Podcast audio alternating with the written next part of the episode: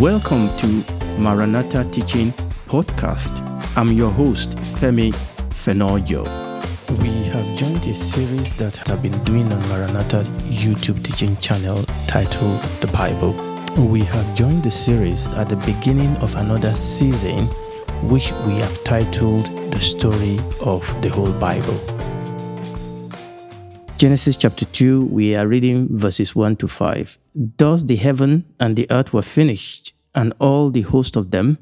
On the seventh day, God ended his work which he had made, and he rested on the seventh day from all his work which he has made, and God blessed the seventh day and sanctified it.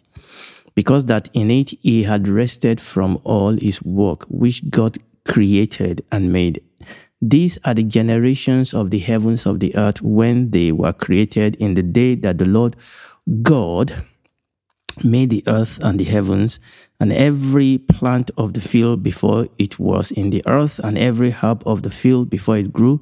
For the Lord God has not caused it to rain upon the earth, and there was not a man to till the ground. Okay, so where did we stop? We have seen that the creation story is set against the background of king and kingdom.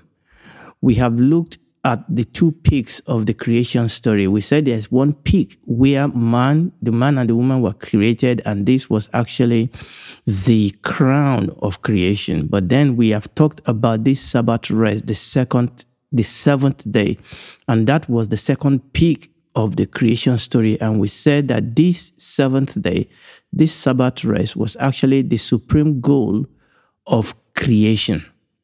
So we have looked at these two peaks of the creation story. And in the last couple of teaching, we have been looking at this concept of rest, both in the Old Testament and in the New Testament. Today, we want to look at another concept. Now, this concept is definitely related to the concept of the king and kingdom and to the concept of Sabbath rest. So today we want to look at the concept of covenant. I've mentioned it before.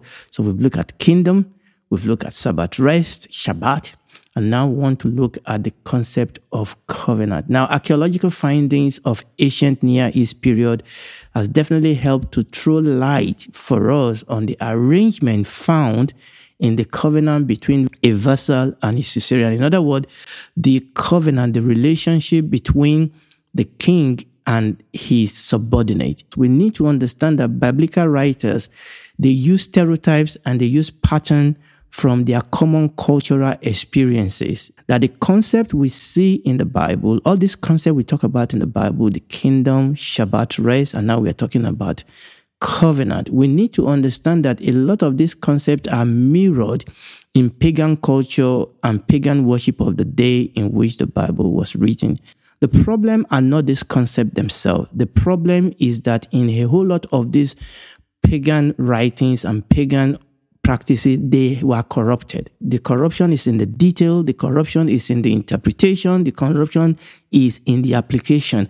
However, even though we reject this pagan worship, even though we reject their corrupted version of the truth, we can still learn a lot from this cultural concept and understanding. This is why we will see biblical concept in pagan literature, you know, concept like God and the creation story, uh, king and kingdom, the concept of covenant, the concept of redemption. You know, many people have then said that the Bible copied the creation story from pagan story or that the Bible copied the, the, the redemption story from pagan story. No, the Bible didn't copy those things. No, these are stories that are in the common cultural experiences and knowledge of the people of those days.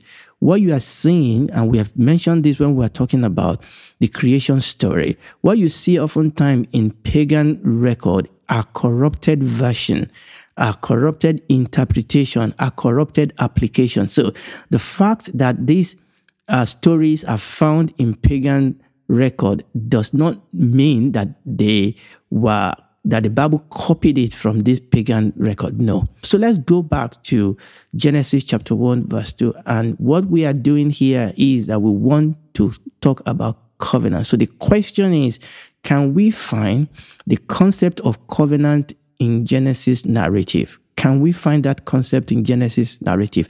So we are going to talk about this concept starting today. Now we are not going to finish today. We are going to continue it in consequent teaching. Remember, kingdom always go hand in hand with covenant. That is the first thing you need to remember. And these are some of the things that we find in the Bible, and these are some of the things we find in extra biblical literature that we have available to us. Wherever and whenever you see legal kingdom relationship, look for covenant. And we're going to look a little bit at that today. Okay. And the concept of covenant and the concept of the kingdom are very basic to the Bible. Okay, and this is very, very important. I will say that again. Kingdom always go hand in hand with covenant. And wherever and whenever you see legal and kingdom relationship, look for covenant. Or wherever you see the concept of covenant, it is always within the context of kingdom legal relationship. Praise the Lord. Now, let us go back to that scripture that we read just now at the beginning. And I want to show you something here that begin to point our attention straight away to the concept of the covenant. Now, before I put that on the screen, let me just say this so that when I read it, you will follow it very, very carefully. When you and I read the Genesis covenant story or Genesis, sorry, creation story. When you and I read the Genesis creation story, or when we read the story that unfolds generally in the book of Genesis, one of the things you will understand is that this story actually unfolds in three stages. The first stage is what we have done so far. That is from Genesis chapter 1, verse 1 to Genesis chapter 2, verse 3 and that actually gives us the story the creation story. So that is the first stage by which the story unfolds now the second stage starts from genesis chapter 2 verse 4 which is what we are starting now onto the story of noah. And that is the second stage of the story that we read in Genesis, the story that unfolds for us in Genesis. And the third stage is the story from Noah onward. Okay, so I will say that again. When we read the Genesis story, which started obviously with the creation story, we will see that the story unfolds in three stages. The first stage was when God started creating the universe. And that is what we see from Genesis chapter 1, verse 1 to Genesis chapter 2, verse 3, which is essentially what we have done so far. The second stage kicks off from Genesis chapter 2, verse 4, up until the story of Noah. Now, these two peaks, these peaks, these peaks, and, and we're talking about the two peaks, the, the, the, the first stage and the second stage. Obviously, there's a third stage, but these two stages of the creation story of Genesis is actually reflected for us in the names of God that is used in the first two stages. So I'm I'm focusing now not on the three stages, I'm focusing on the two stages. Remember, we're talking about covenant. Okay. And what we have read today is Genesis chapter 2 from verses 1 to 5. And I've intentionally read that portion of the scripture that, that, that where we go from the first stage to the second stage. So we go from the first stage to the second stage from Genesis chapter 2 verse 3, moving on to Genesis chapter 2 verse 4. And when, as I put this scripture back on the screen, what I want you to note is the change in the names of God that was used in the first stage of this Genesis story and the name of God that was used in the second stage of the Genesis story. Because these names of God, this change in the names of God in these two stages actually help us reveal something of what we are looking at today. Is that okay? So let us put that back on the screen again. Now, I'm not going to read the whole thing because we have read it at the beginning of the program today, but this is what I want you to see. And you can see how I've already highlighted it for us. Now, this is the end of the first stage first stage of the story and this is the beginning of the second stage. And you can see straight away and i've put the, the, the name of god used in those stages in yellow. Now in the first stage of the of the creation story the name that was used for god is god okay? And that is the hebrew word elohim. Elohim. That is that word that the English translation translates to us as God, Elohim. But as soon as we enter into the second stage of this creation story, one interesting thing we find out is that the narrative started using another name for God, and the King James, the authorized King James version, put it for us as Lord God in the day that the Lord God, for the Lord God. And I want you to notice that the Lord in the King James Version is all capital L O R D, all capital L O R D. Now, this is very, very important because the, the, the name that is used for God in the second stage of the creation story is the name Yahweh Elohim. Yahweh Elohim. So in the first stage of the story, it uses the word Elohim, just the single word Elohim. But immediately we move into the second stage. He used a compound name for God, Lord God. Now, the King James Version makes this easy for us. So, wherever, when you read the authorized King James Version, wherever you see the name Lord, all capitalized, that is the word for Yahweh. So, Lord God is Yahweh Elohim. Now, why am I spending so much time talking about this now? I'm not going to go into talking about how we come to, you know, call Yahweh Lord in English. We are going to talk about that. I think we've talked about that before, and we are going to talk about that when we go get to somewhere in the future. Now, we need to understand that the names of God are important because they reveal to us his activity which defines him. So this name are important. The reason I'm mentioning that name is that the revelation of God's name actually revealed to us something of God's activity during that period of biblical revelation. Uh, and it also defines his relationship with his people at the moment in which the text that we are reading. I will say that again. This name, it is important for us to understand this subtle change in the name that was used for God in these two different stages of the Genesis account, because those names are pointer number one to God's activity, and number two to God's relationship with his people. So, in the first half of Genesis that we've read, the word that was used the name that was used for God was Elohim because Elohim essentially looks at the raw power of God. Elohim is connected with God's creative power. So this is Elohim is an impersonal name. It's not talking about God's relationship. It's basically talking about God's activity, God's power to create. So that is what we saw in the first half of this story. We saw the power of God being manifested. So Elohim is connected to creation. Elohim is connected to the raw power, the ability, the might of God to create ex nihilo without breaking sweat. But immediately the man and the woman were created. Immediately following the creation of human, we, we saw that the name that was now used for God was changed from Elohim to Yahweh Elohim, which, like we said in our authorized King James Version, is translated as Lord God. And this is telling us something that the Creator God, Elohim, that created in the first stage, is the covenant God. So because Yahweh is the covenant name of God. And this is very, very important. I'm going to say something more about that. So, in the beginning, the revelation of God that we have in the scripture was Elohim. Now, immediately the man and the woman were created, immediately human were created, God was then called Yahweh Elohim. He is still Elohim. He's still the God of might. He's still the God of power. He's still the God of great action.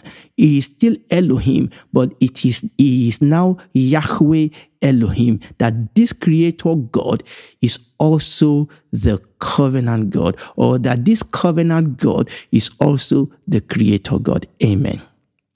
Now, interesting fact that I need to let you know before we move on in this our understanding is that even though I said in this second stage the name Yahweh Elohim now replaced just the single name Elohim. One of the things you will notice is that when we then reach Genesis chapter 3, we are not there yet. And this was with reference to Satan tempting Adam and Eve. You will see that when we get there, the name that was used for God reverted back to just Elohim again. At that point. Why? Because relationship was broken. We'll get there when we get there. And also, Satan never used the name Yahweh for God.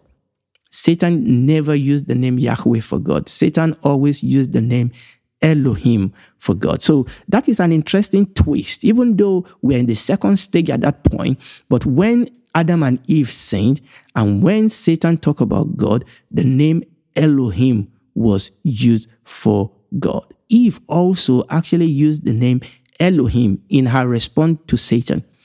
That distant, impersonal creator name for God rather than using the name Yahweh, the covenant name of God. We're talking about during the fall, during the interaction between Satan and Eve. It is quite interesting that at that point, they did not use the covenant name for God. But then, when we then went back to Genesis chapter 3, verse 8, when God started interrogating Adam and Eve after they have sinned, after the fall, the writer of Genesis then went back again to using the name Yahweh Elohim for God. Now, I know these things are technical, but they help us to understand the flow of the story. But what I'm saying in essence, if all that was a little bit too complicated for you, what I'm saying in essence is that this name Yahweh that is now introduced in this second stage of this narrative story, this is God's covenant personal name. This is the name that is used for God when the Bible is talking about the relationship, the divine human relationship that God entered into with his people. It is the name that is used for God with respect to his marriage to his people. This is God's relational name. This is God's personal name.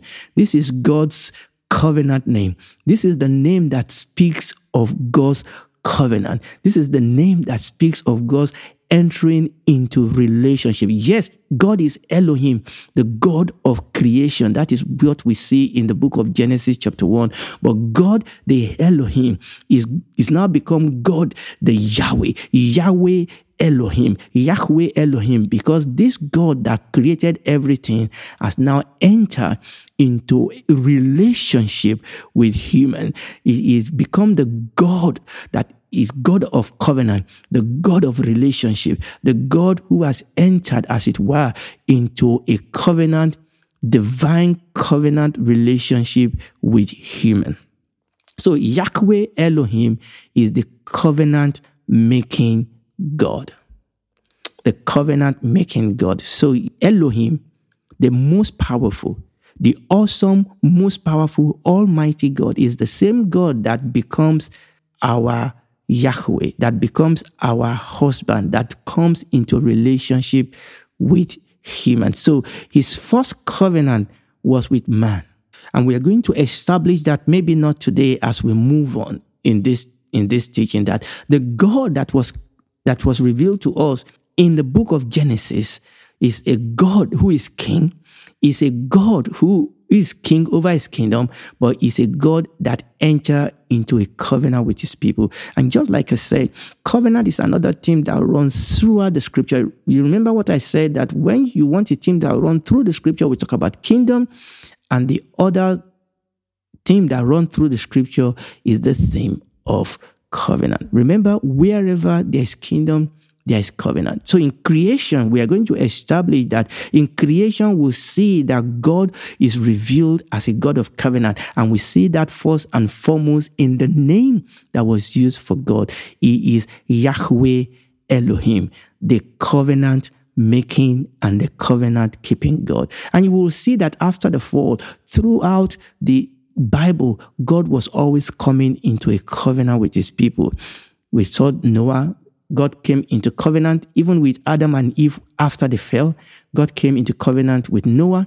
God came into covenant with Abraham. God came into covenant with Isaac, with Jacob, with the children of Israel, and on and on and on and on. So, this concept of covenant is absolutely very basic and foundational to what we read or to our understanding of the scripture. Now, we are going to look more into this name, Yahweh, in future teaching.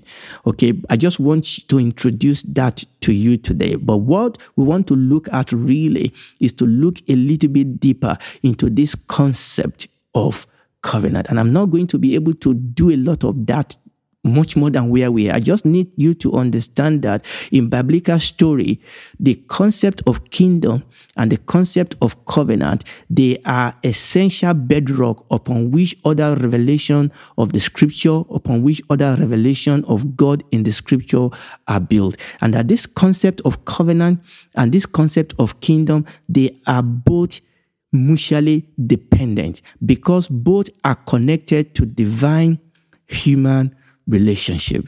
Both are connected to divine human relationship. And that is the heart of the Bible. And that is the revelation that is beginning to unfold for us in the book of Genesis. I'm going to stop there. Look, this relationship that God entered into us, make God to come for us even after we sin. For God so loved the world that he gave his only begotten Son, that whosoever believe in him will not perish, but have everlasting life. There's no other name.